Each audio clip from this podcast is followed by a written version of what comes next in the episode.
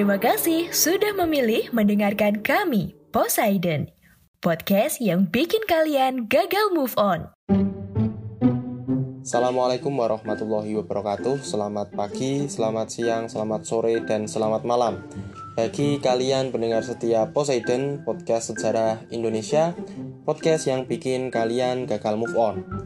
Kali ini kita akan ngobrolin mengenai seorang tokoh perlawanan terhadap bangsa asing atau imperialisme asing yang berasal dari Sumatera Utara.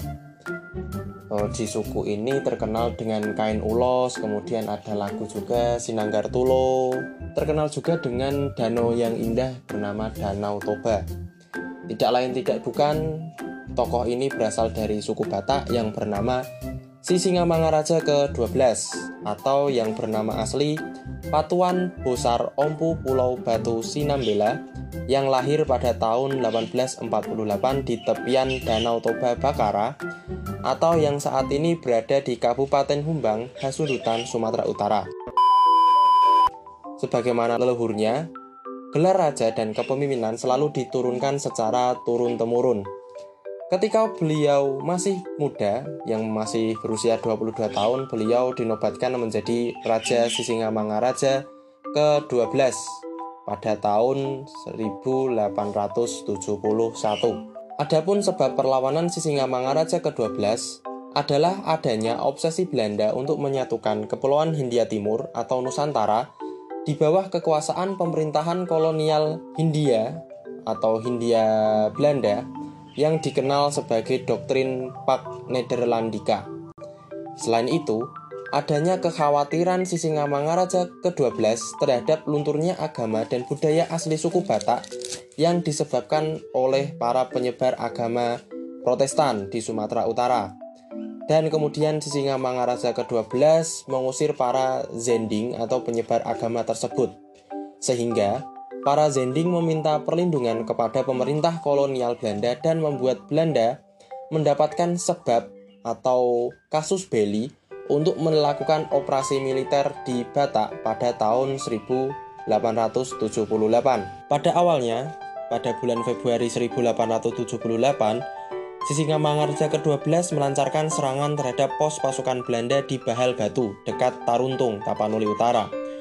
Pertempuran merebak sampai ke daerah Buntur, Bahal Batu, Balige, Siborang-borang, dan Lumban Julu. Perang berlangsung selama tujuh tahun dan tidak ada pemenang secara pasti dari peperangan tersebut. Tahap selanjutnya pada tahun 1894, Belanda melancarkan serangan untuk menguasai Bakara, pusat kedudukan dan pemerintahan Sisingamangaraja dan Kerajaan Batak.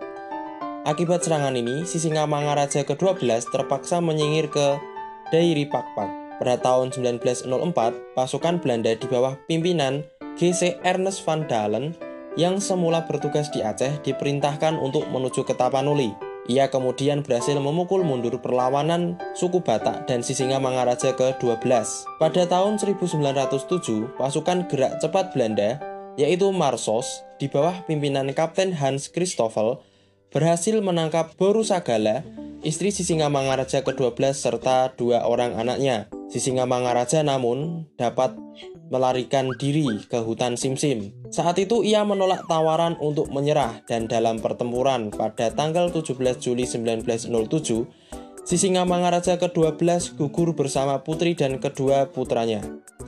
Gugurnya Sisingamangaraja ke-12 menandai berakhirnya Perang Tapanuli dan masuknya wilayah Batak ke dalam Pak Nerlandika. Dengan begitu, berakhirlah perlawanan suku Batak dan Sisingamangaraja ke-12. Adapun hikmah yang bisa kita petik dari peristiwa bersejarah ini adalah ketika kita ditindas dan direbut hak-hak milik kita, maka kita harus berani melawan selama kita benar. Sekian pembahasan mengenai perlawanan Sisingamangaraja ke-12. Semoga kita bisa mengambil hikmah dari setiap peristiwa sejarah yang ada di sekitar kita. Saya Gata Kemal Fragdinda undur diri. Terima kasih dan salam sejarah.